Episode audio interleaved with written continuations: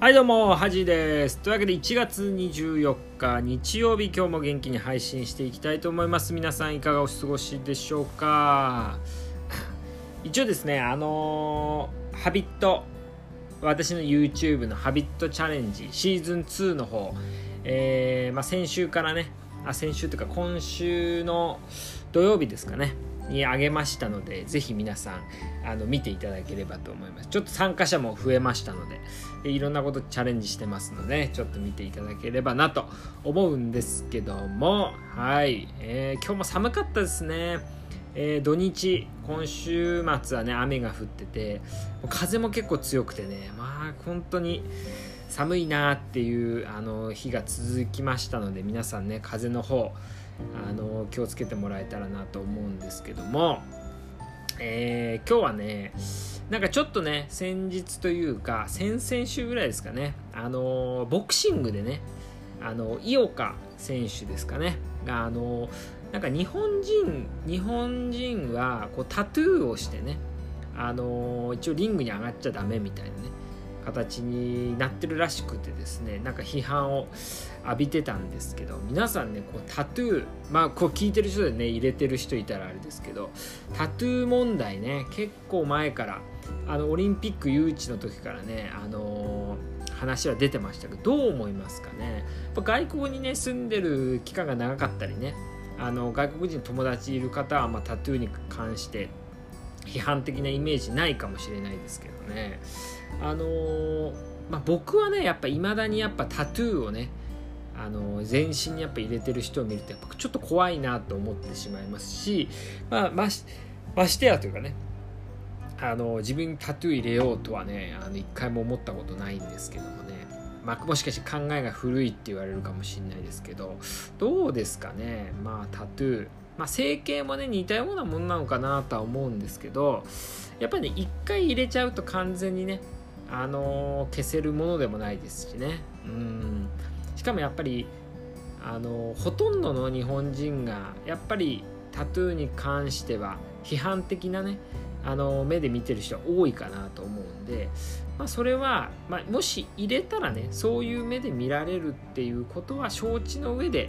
あの入れてもいいんじゃないかなとか思いますね。それに意義があるんだったら。あの まあちょっと話として似てるのかどうかわかんないです。例えばあのよくね経営者の人で若い経営者の人で大学は行かなくていいとかね。高校も実際行かなくていいんじゃないかみたいなこと言う人いますけどやっぱりねあの高卒とかね中卒だと世間からはねやっぱそういう目で見られるもちろんね実力があってあのものすごい努力して成功してる人たくさんいるんですけどやっぱそうするまではそういうとこまで行くまではやっぱりそういう目で見られるっていうことはやっぱうんまあしょうがないのかなと思いますね。まあ、タトゥーとかも、まあ、もしねすごいあの人と人格者だったりねあとはなんか成績でねあのめちゃくちゃすごいこう何かの競技でね成績を残してるんだったらあんまりね言われないかもしれないですけどやっぱりこう入れてるとタトゥー入れてると何かこうマイナスな目でね見られるっていうことはまあ前提にしといた方がいいんじゃないかなと思いますね。だから軽い気持ちでね入れちゃうっていうのはうんまだね良くないんじゃないかなとは思いますよね。うん。まあもちろんねそれタトゥー入れててねいい人なんていっぱいいるとは思うんですけどやっぱそういう目でね見ちゃいがちかなとは思いますよね。うん。だから皆さんもねこう安易にあのー、こう消せないものというかねあのー、直せないものまあ、あとは体をね傷つけるようなものはちょっとよく考えてからね入れてもいいんじゃないかなと思いますね、まあ、整形も一回したらね元に戻すことっていうのはできないと思いますしやっぱ芸能人とかもねああ整形しなきゃよかったのになっていう女性の人もいっぱいいるんでね。だその辺はねやっぱ気をつけてもらえたらなとは思うんですけどね。うん。まああとはあのー、こう受験ね。あの子供の中学受験小学受験についてねちょっとお話しできればなと思うんですけど僕はねやっぱ田舎出身なのであの普通にね高校受験大学受験しかねあの経験してないんですけどもやっぱ東京のね小学生とか中学生大変ですよね。あ小学生幼稚園児か。と小学生大変ですよね。ぱ結構ね受験する人多いですしやっぱ塾もね塾に入るのもなんか大変そうなんだよね話聞くと。あとやっぱこう自分のね同級生とか、まあ、医学部のね同級生とかの話聞くと週7回あの習い事ねもう何かしらあの行ってるっていう人もいるよくいるんですよね。週7日ね習い事するっていうまあ、お金もすごいですし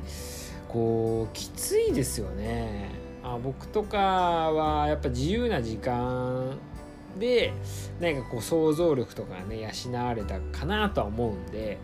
こうちょっと毎日ね習い事入れるのはどうかなとも思うんですけどね。うん。でもやっぱね東京ってやっぱ田舎。まあもちろんねそういう環境が整ってるっていうことは東京すごいいいとは思いますけどやっぱ田舎のこの自由な感じというかねそういうのもいいですよね。うん、でやっぱねどうしても受験っていうのはやっぱ競争社会なんでねこう競争からはまあある程度ね競争するのは大事だと思いますけどやっぱ人と競合しないとこで戦うみたいなねまあ僕は好きなんですけど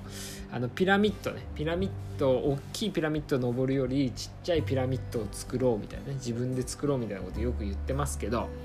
あのまあ、そういう能力っていうのはねやっぱ受験じゃね培われないかなとは思うんですよね。だからこう受験戦争にね勝てばいいっていうわけじゃないかなとは思うんで是非ね自由な時間とかね一人の時間を、まあ、有意義にできるようなねうんなんか教育とかがあればいいなとは思うんですけどあの需要のと供給の話をねしたいんですけど結構ねあの人って、まあ、学校の時とかもあの自分のキャラっていうのが多分ねあるんですよ。で人がね求める自分のキャラっていうのがあると思ってそれにねやっぱどうしても合わしちゃうんですよね。だから需要に人が求めるものにあのー、なんか合わせてキャラを作っちゃいがちなんですよね。だから頭いい人だったらやっぱりこう頭いいイメージの人だったらやっぱこう頭よくいなきゃいけないとかね。面白いイメージだったら常に面白くなきゃいけないとか。可愛い子だったら可愛いこうイメージ通りねこうなんかするっていうのに、ね、流れちゃいがちなんですね。やっぱ子供を。まあ大人もそうかもしれないです。特に子供はね。なんですけどあのー、やっぱ楽しくね人生をこう歩んだりとかしっかり自分の強みをね把握するためには人の需要に合わせるっていうよりはこう需要をね新しく自分で作り出せるってことがすごい重要だと思うんですよね。まあ、これはあのクリエイティブなことだとは思うんですけどあのまあ例えば日本はねやっぱサービス業がすごいっていうわけじゃないですか。それはやっぱり相手がね求めるサービスをしてあげるっていう。やっぱ需要に供給が応えるっていう形だとは思うんですけどあのそれよりはねやっぱ今後はあのもっとこうクリエイティブな人が求めてないけどあったら飛びつくみたいなね。やっぱアップルの製品とかあと昔のねソニーのウォークマンとかもそうだと思うんですよね。みんながあんまり想像してなかったけど出たらめちゃくちゃ売れるみたいなね。あこういうのが欲しかったんだみたいな。だからそういうこう需要を自分で作り出す。やっぱねそういう能力がね今後はねより必要になってくんじゃないかなと思ってまして。やっぱそれはねあの先ほど言ったみたいにあの受験ではね養われないような。受験もやっぱ答えがあるものを解くわけですからやっぱ需要に応えるっていうことなんですよね。だからそれ需要をね自分で開拓するようなねそういう人たちがどんどん増えてったらね面白いのかなとは思いますけどね。うん。であの YouTube とかは、まあ、そうかもしれないですよね。まあ需要にこう応えてるこうであってほしいっていう需要に応えてる YouTuber もいますしもう全然新しい角度新しいものを生み出してる YouTuber もいるとは思いますけどなんか最近はねこう前者こうなんか需要に応えてる YouTuber がね増えてるとは思うんですけどそうするとやっぱねコンテンツっていうのはテレビもそうですけどやっぱ視聴者が求めるものをこう提供するだけだとやっぱデバイスっていうかねそのその産業はやっぱ衰退していくとは思うんですよね。やっぱ想像を超えないんでね。じゃなくて人が想像できないこととかねあのあこれが欲しかったんだってこうそれを見て発見するような、ね、そういうクリエイティブなものをね作っていけたらいいんじゃないかなと思います。ということで私はねあの需要にあんまり応えない人間なんであまり期待しないようにっていう。だから需要に応えないってことはねあの超すごい外れちゃうってこともよくあるんでね。うん。全然求めてないことをねあのどんどんやっていこうと思います。ということで今日はタトゥーの話とかお受験の話をさせていただきました。では来週ね明日からまた仕事頑張りましょう。ではおやすみなさい。